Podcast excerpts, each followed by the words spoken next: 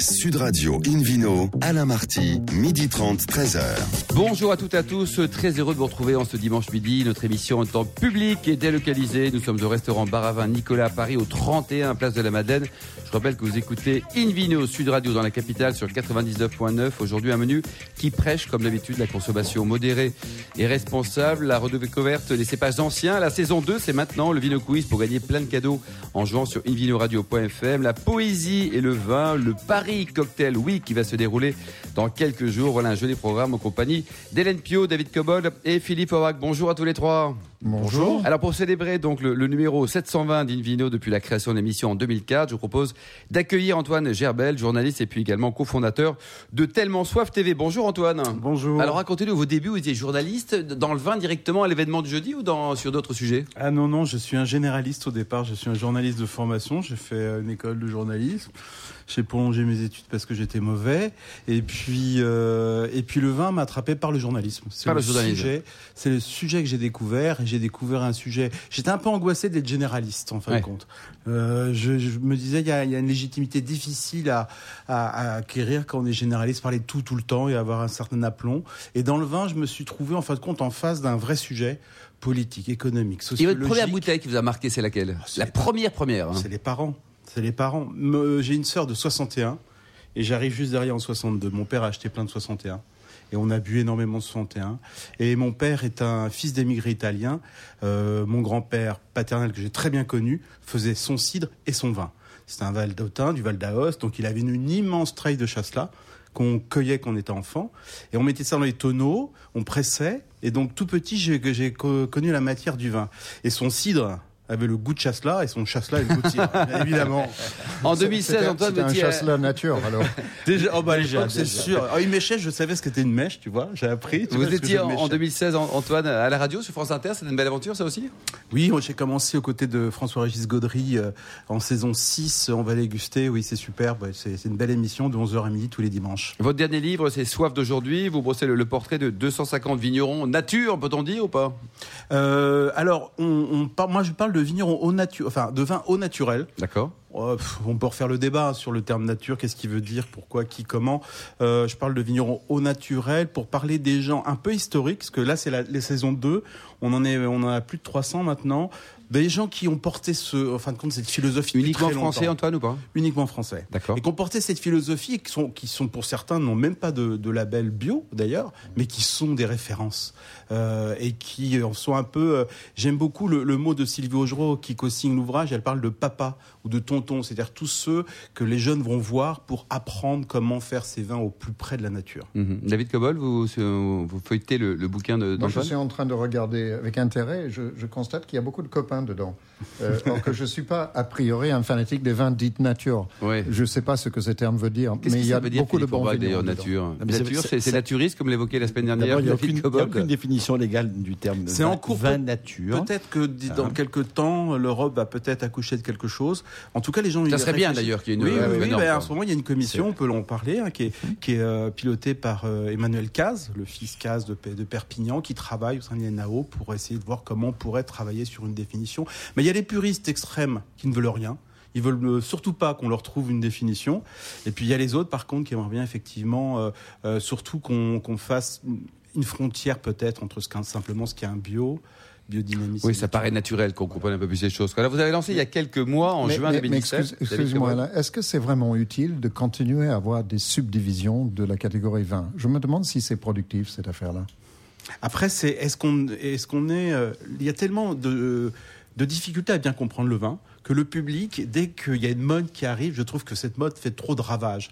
Euh, je discute Quelle que soit la mode. hein. J'étais à midi à, à Beaune, je discutais avec euh, des vignerons qui revenaient de pa- pa- partout dans le monde, et partout ils me disent les natures c'est à la mode. Et ça, c'est ça qui me gêne en fin de compte quand quelque Mm. chose est à la mode, il n'a aucune définition.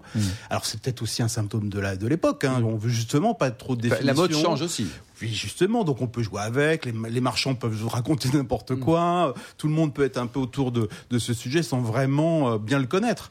Euh, mais moi, c'est ce qui me gêne, c'est les gens qui le font bien, qui le défendent, qui historiquement, voilà, je prends des grandes écoles du Beaujolais, des grandes écoles de la Loire ou du Jura, voilà, ceux qui se disent je fais comme, mais pas tout à fait, ça me gêne toujours un peu. Alors vous avez lancé donc il y a quelques mois, c'était euh, bah, l'an passé en juin, euh, Tellement Soif euh, TV. Quel est le concept Antoine?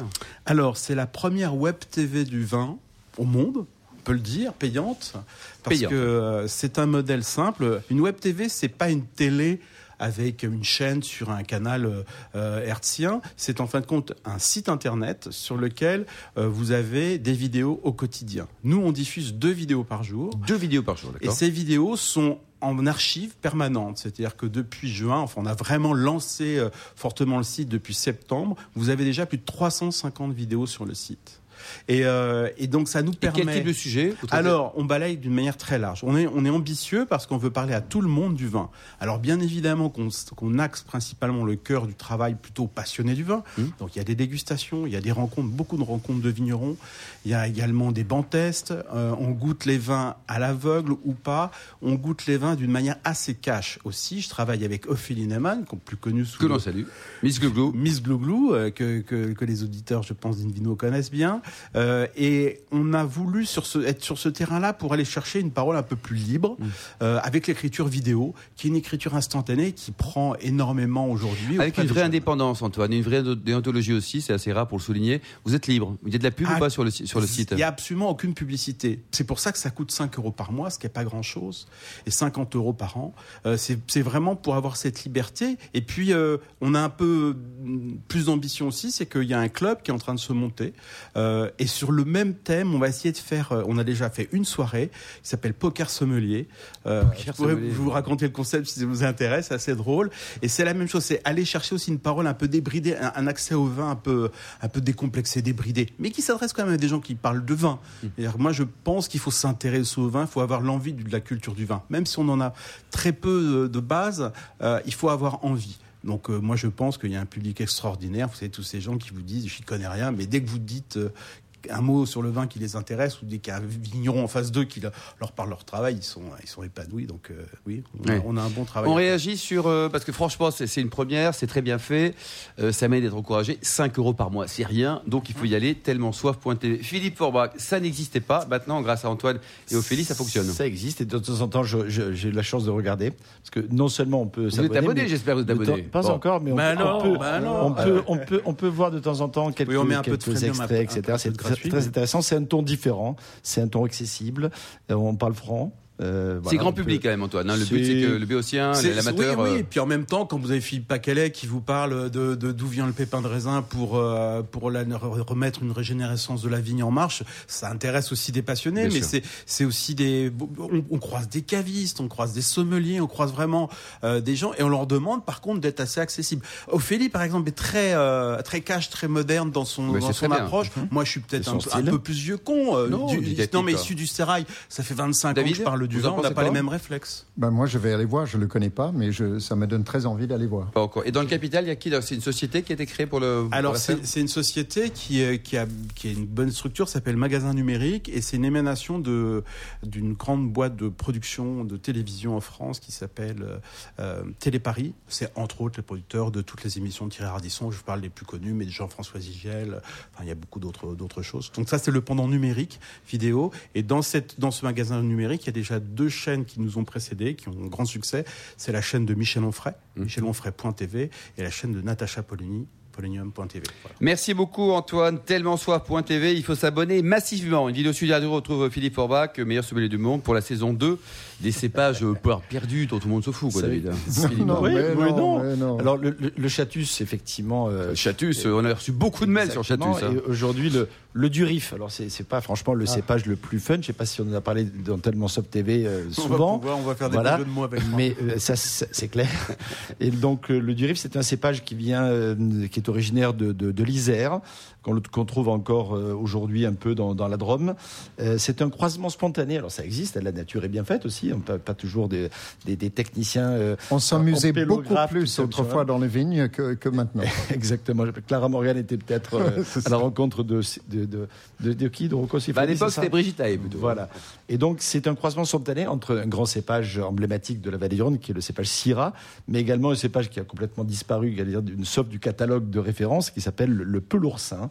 Et cette, cette rencontre, ce, ce, ce, fond baptismal, euh, date de 1880. Donc, euh, le cépage a fait quand même euh, a, eu, a, eu, son heure de gloire. On l'a très souvent associé, et même parfois confondu un peu avec le Syrah également. D'ailleurs, dans certains pays, je pense notamment aux États-Unis ou en, ou en Basse-Californie, côté mexicain, on appelle la mm. petite Syrah, à tort, parce que ça n'a rien à voir avec le cépage Syrah, mais il est assez populaire.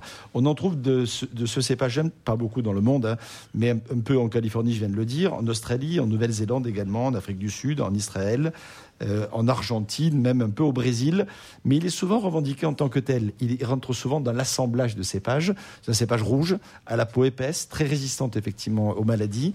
C'est un cépage qui est, contrairement au chatus dont j'ai parlé hier, qui était relativement faible en alcool, lui, il a plutôt tendance à donner une certaine générosité. C'est pour ça qu'il ne faut pas trop l'utiliser abondamment et il est rarement finalement vinifié seul.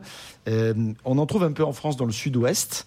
Ce qui est étonnant, c'est qu'en cherchant un peu, on en trouve finalement dans le sud-ouest, on en trouve à Cognac, on en trouve dans le Bordelais, on en trouve en Provence, on en trouve même un peu en Corse, on en trouve dans le Rhône, mais il n'y a jamais aucun vigneron qui le déclare. et donc c'est amusant. La beauté de la France. Voilà, donc, euh, alors, il, ne peut pas donner d'ailleurs en tant que tel de, vin d'appellation contrôlée. Éventuellement, il peut revendiquer bien entendu l'appellation la plus simple en France qui s'appelle vin de France, et éventuellement IGP, et en, en On a une appellation qui s'appelle les balmes euh, dauphinoises, dans lequel effectivement on peut en trouver. Euh, moi, le dernier que j'ai goûté euh, et que j'ai d'ailleurs à la carte de mon restaurant, il vient du Mexique. C'est une, une, des grandes caves qui s'appelle Lacheto, qui mhm. produit effectivement ce cépage-là. Ça me permet de le goûter, de le faire goûter de temps en temps, avec une certaine attention. Alors, dans par rapport au vin de Suresnes, par exemple. Alors, c'est un peu plus rouge. voilà. Alors, le vin de Suresnes, c'est plutôt effectivement extrêmement blanc. non, ça n'a absolument rien à voir. Surtout, c'est un vin généreux, solaire euh, qui est, à mon avis, effectivement un bon ingrédient d'assemblage en tant que cépage seul, ça reste quand même assez rustique pour le coup. C'est pas un teinturier, le durif ben, Il y, y, a une peau très colorée et très épaisse. Mais pas de jus coloré. Et je crois que le jus il reste euh, clair. Oui, oui le jus est ah clair. J'en ai vu en si on tâche sa chemise, Philippe, euh, c'est direct euh, C'est direct pour passer sur tellement soif. Parce que, Quelques vignerons peut-être, non qui, ben, J'ai cité la Chiato tout à l'heure, c'est le seul qui, voilà, il y a qui revendique je, directement. Je peux en citer un autre ah, où, on voit le Durif, mais sous le nom, sous la désignation Petite Syrah sur l'étiquette, mhm. c'est les, les Infandel de Ridge. Ah très bien. Et vous, Hélène, vous avez une bonne adresse pour oui.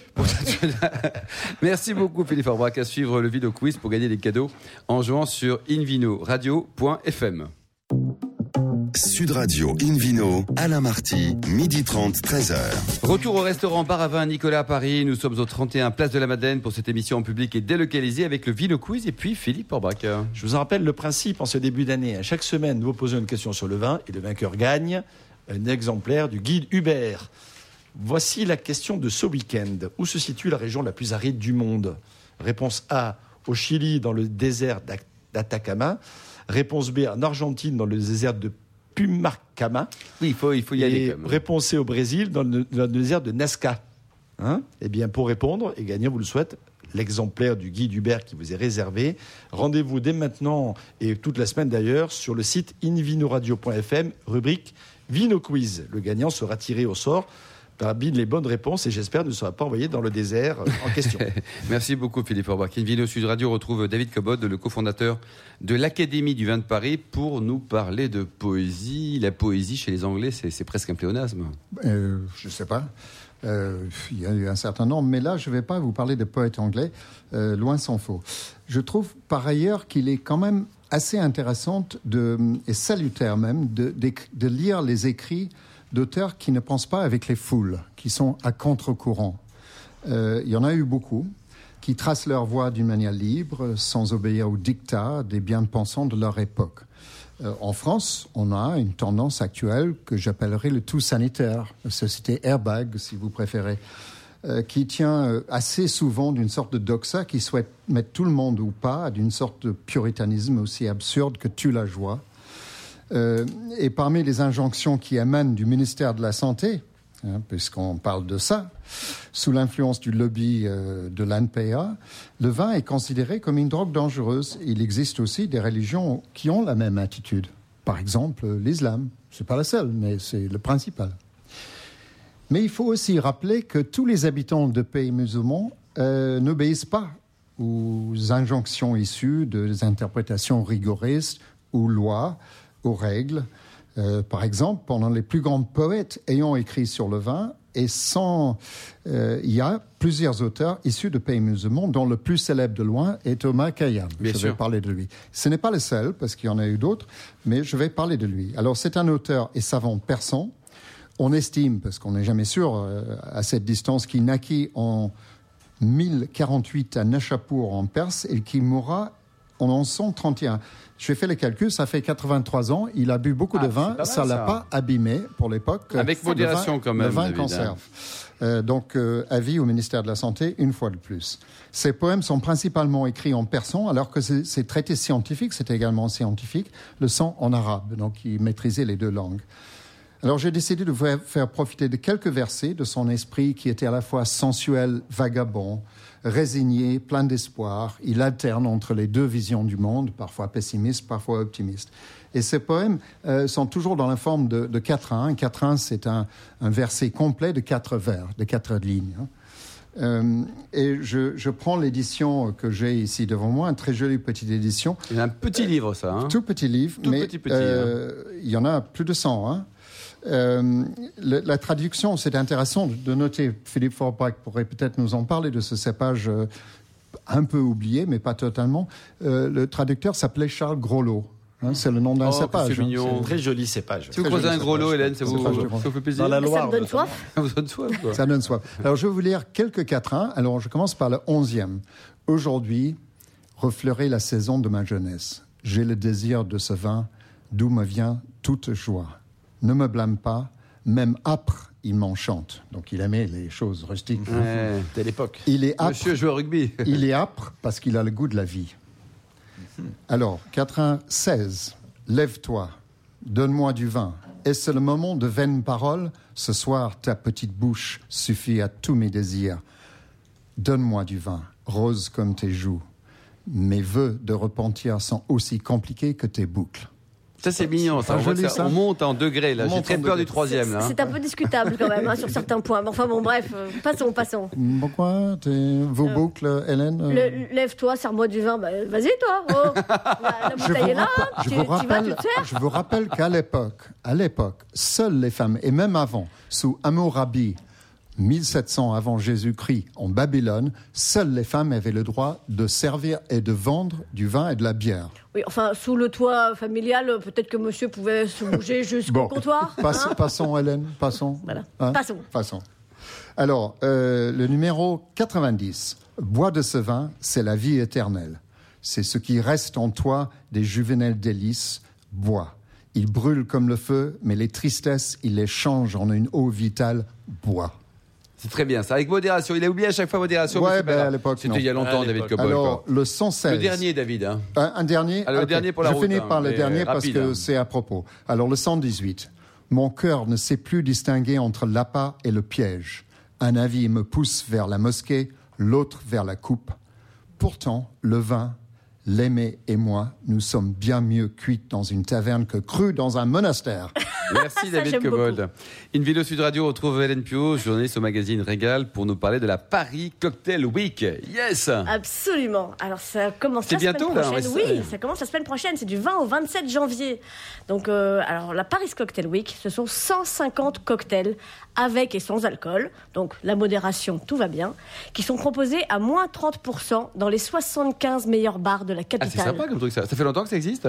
Euh, Oui, on en est déjà à la troisième édition et c'est tous les jours jours de, donc du 20 au 27 janvier de 18h à 22h. Donc vous avez bien entendu des cocktails dans tout Paris à petit prix du 20 au 27 janvier. Alors vous allez me dire quelle drôle d'idée de vous parler de ça sur Sud Radio. Eh bien, il y a plusieurs raisons. D'abord, c'est la plus grosse manifestation consacrée aux cocktails en France à l'heure actuelle. Euh, ensuite, c'est à Paris et, bon, non dans le sud, d'accord, mais mais on, l'événement- on écoute Sud Radio sur 99.9. On nous Oui. sommes très écoutés en À Paris. parisienne. Absolument, Très, dans toute très la France. écouté. Mais c'est vrai que bon, dans Sud Radio, il y a Sud. Mais cela dit, l'événement a tel retentissement que beaucoup de barmen sudistes, si on peut dire, viennent voir et goûter ce qui se passe cette semaine-là, car ça donne vraiment le tempo des nouvelles tendances pour toute l'année à venir. Et puis enfin, en cherchant bien, on trouve l'empreinte du Sud un peu partout dans cette manifestation, parce que le Sud est partout. Ça va quand même avec l'idée du cocktail, du soleil, euh, tout ça. Alors, on va commencer par le plus important. Comment ça marche? Vous allez sur euh, internet pariscocktailweek.fr pour trouver la liste des 75 établissements qui participent. Chacun affiche deux cocktails, vous avez les ingrédients, limite la recette si vous voulez le refaire chez vous, et les prix. Donc vous établissez votre parcours dans Paris, il y en a un peu partout, et c'est parti. Euh, donc combien ça coûte? Bah, Ça démarre à 5 euros le cocktail pour, les, pour les créations sans alcool et 7 euros avec, avec alcool. Donc c'est vraiment euh, abordable.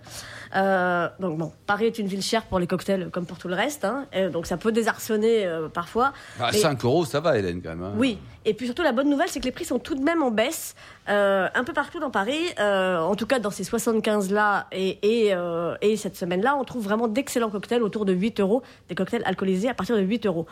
Le, prix moyen est d'environ 12, euh, mais pour mémoire, c'était plutôt 14-15 euh, au démarrage de la manifestation il y a quelques années. Euh, et c'est une baisse de tarifs qui s'explique par l'ouverture du monde du cocktail. En fait, ils préfèrent avoir plus de monde, au moins cette semaine-là, démocratisé, euh, ce qui est plutôt sympa. Et puis la mise en place de techniques qui ont fait leur apparition, euh, comme les cocktails à la pression ou en bouteille. Avant, on allait dans un bar, on avait de la bière en pression. Et bien maintenant, on a parfois des cocktails en pression et qui sont quand même de très bons cocktails parce que les barmen font eux-mêmes leur préparation, leurs infusions euh, de, de- de fruits, de plantes. Qu'est-ce qu'on peut trouver quel en est, pression Quel est l'intérêt pour le, pour le consommateur? Je comprends l'intérêt pour le barman, il prépare euh, tout en avance. mais- L'intérêt pour le consommateur, c'est que quand tout le monde veut un verre, par exemple, autour de 22 Ça va heures, plus vite, quoi. ça va infiniment plus vite. Oui. C'est ça surtout l'intérêt. Efficacité. Effica- David, il dort déjà à 22h. C'est pour ça. c'est- Ah ouais, c'est Non, ça. mais ouvre à le- 18h, David. C'est- déjà le souper Ah pour bah, les il arrive Anglais. à 18h C'est ça. Pour, pour les bon, Anglais, c'est- déjà le souper, hein, c'est déjà l'after. C'est la partie Mais, euh, digestive. Voilà, c'est ça. Donc pourquoi y aller? Euh, pour- Évidemment, pour passer une soirée sympa, pour faire des découvertes, puisque je vous disais, tous les quartiers participent, même, même des quartiers un peu morts, genre le 7e arrondissement, les ambassades qui sont canailles. Euh, Parce que découvrir les deux offres de la Paris Cocktail Week, c'est une bonne façon de se simplifier le choix. Vous arrivez dans un bar, vous connaissez pas, il y a une carte de cocktail longue comme le bras, euh, longue comme euh, tiens la carte des vins euh, chez Philippe Du Forbrac. bistrot du sommelier à Paris. Voilà, c'est passionnant, mais il, il faut un peu d'aide. Là, vous avez les deux cocktails de la Paris Beer Week, de la Paris Cocktail Week. Euh, Et on sait dans l'établissement quels sont les deux cocktails proposés. quoi. Voilà, exactement. Est-ce qu'il y a un cocktail Clara Morgan? Non, mais ça, Écoutez, c'était- hier. hein. C'était la semaine dernière, d'ailleurs. C'est ça, je, je pense que vous confondez les semaines. Et euh, écoutez, là, il va falloir euh, voir. Je vous laisse faire la tournée des 75 bars. Je suis sûre qu'à un moment donné, vous croiserez Sarah Morgan. Arrêtez-vous au Morgan. 60e bar. Voilà, en, en vrai ou dans vos pensées, mais à un moment donné, vous, vous croiserez Clara, c'est sûr. Euh, et puis, donc, on peut surtout aussi s'inscrire à plein d'ateliers sympas pour apprendre à faire des cocktails avec les professionnels les plus pointus Ah, du moment. sympa, ça. Donc ça, c'est ça, c'est vraiment sympa. Et puis, on peut découvrir les dernières tendances du moment. Et ça, le gros mouvement de fond cette année, c'est la naturalité. Alors, j'aime pas beaucoup le terme. Euh, en gros, l'idée, c'est l'écologie, mais l'écologie, ça fait so 70s, euh, vous savez, euh, les cheveux longs, les idées courtes. La naturalité, c'est tellement plus 2018. Euh, Un jour, je vous donnerai l'origine du mot cocktail. C'est assez intéressant. pour aujourd'hui, euh, restez au-dessus de la ceinture, s'il vous plaît. Oui, mais c'est la ceinture du cheval en question. N'empêche qu'il y avait bien une histoire de ceinture dans cette affaire. Donc, la tendance écolo qui pousse un peu partout. Alors, ça, ça se traduit comment dans un bar? Ben, On supprime les pailles en plastique. Alors, on les, on les, soit on les supprime. Et puis voilà, vous buvez au verre, oui, c'est possible.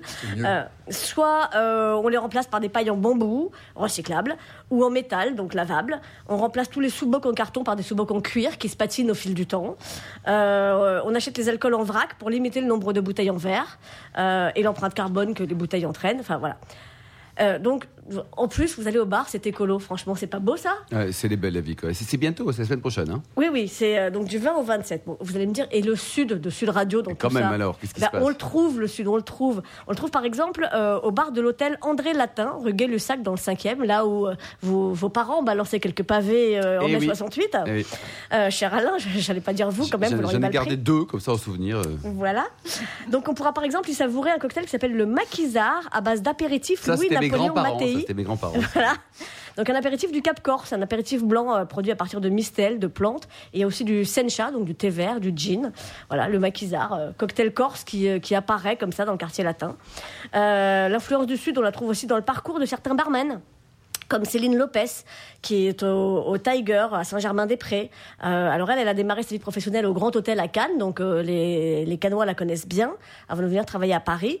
Et, euh, et elle m'expliquait que euh, à Cannes, euh, sur la Côte d'Azur en général, ils aiment bien les cocktails très longs, souvent assez sucrés, euh, alors que là, à Paris, euh, on lui demande plus euh, des cocktails très courts, euh, 7 centilitres, 9 centilitres, avec des goûts bien marqués, des amertumes, des choses comme ça. Donc c'est intéressant aussi de comparer nord et sud, donc ça, ça peut être aussi une, une jolie découverte. L'influence du Sud, vous la trouverez aussi chez Julien Lopez, qui a longtemps été responsable d'un super bar à Montpellier, le Papa Doblé. Si vous passez à Montpellier, il faut absolument vous Papa arrêter là-bas. Voilà. Euh, et maintenant, euh, Julien Lopez, on peut le retrouver au Copper Bay, dans le 10e, vers les grands boulevards. Merci beaucoup, Hélène Pio. Fin de ce numéro d'Invino Sud Radio. Pour en savoir plus, rendez-vous sur sudradio.fr. On se retrouve toujours chez Nicolas, à 31 Place de la Madeleine, le week-end prochain, samedi, dimanche à 12h30.